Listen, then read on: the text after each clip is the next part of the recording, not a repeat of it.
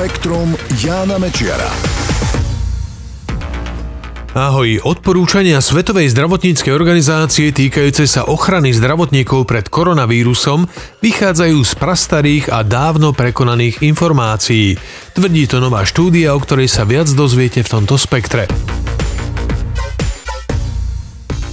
Podľa odporúčaní VHO na ochranu zdravotníkov pred koronavírusom stačí, keď pri niektorých úkonoch používajú respirátor. Ak si pri prijímaní pacientov udržia od nich odstup minimálne 1 meter, nepotrebujú žiadne osobné ochranné pomôcky, akurát pacient by mal dostať rúško.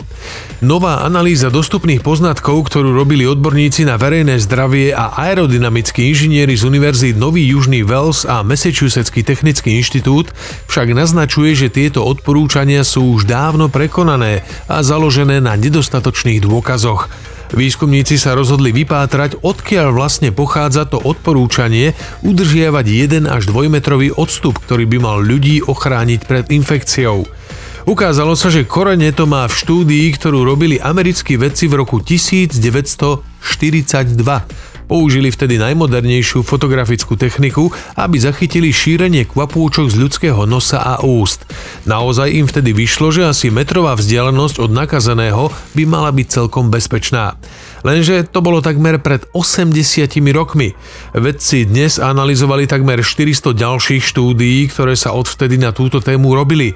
Zistili, že po roku 2005 všetky výskumy potvrdzujú, že kvapôčky z úst a nosa nakazeného človeka, ktorými sa môže šíriť aj koronavírus, môžu vzduchom preputovať od 1,5 až po 8 metrov. Preto tvrdia, že súčasné odporúčania o sociálnych odstupoch sú zastarané a pre ochranu zdravotníkov nevhodné. Výskumníci z Fínskej univerzity Aalto dokázali nahliadnúť do mozgov dvoch ľudí súčasne a sledovať, čo s nimi robia tesné fyzické kontakty. Angažovali 10 párov, pričom každý z nich strávil v prístroji na magnetickú rezonanciu 3 čtvrte hodinu. Spoločne, telo na telo.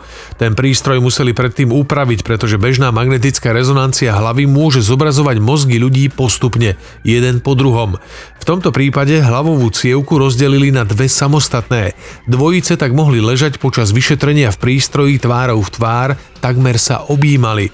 Ukázalo sa, že pri sociálnej interakcii sa mozgy ľudí doslova synchronizujú.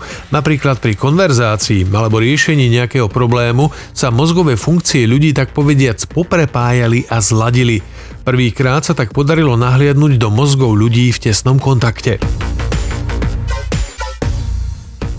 Ľudia milujú niektoré potraviny aj pre zvuky, ktoré pri jedení vydávajú. Týka sa to napríklad lupienkov a podobných chrumkavých pochúťok či dokonca jablok.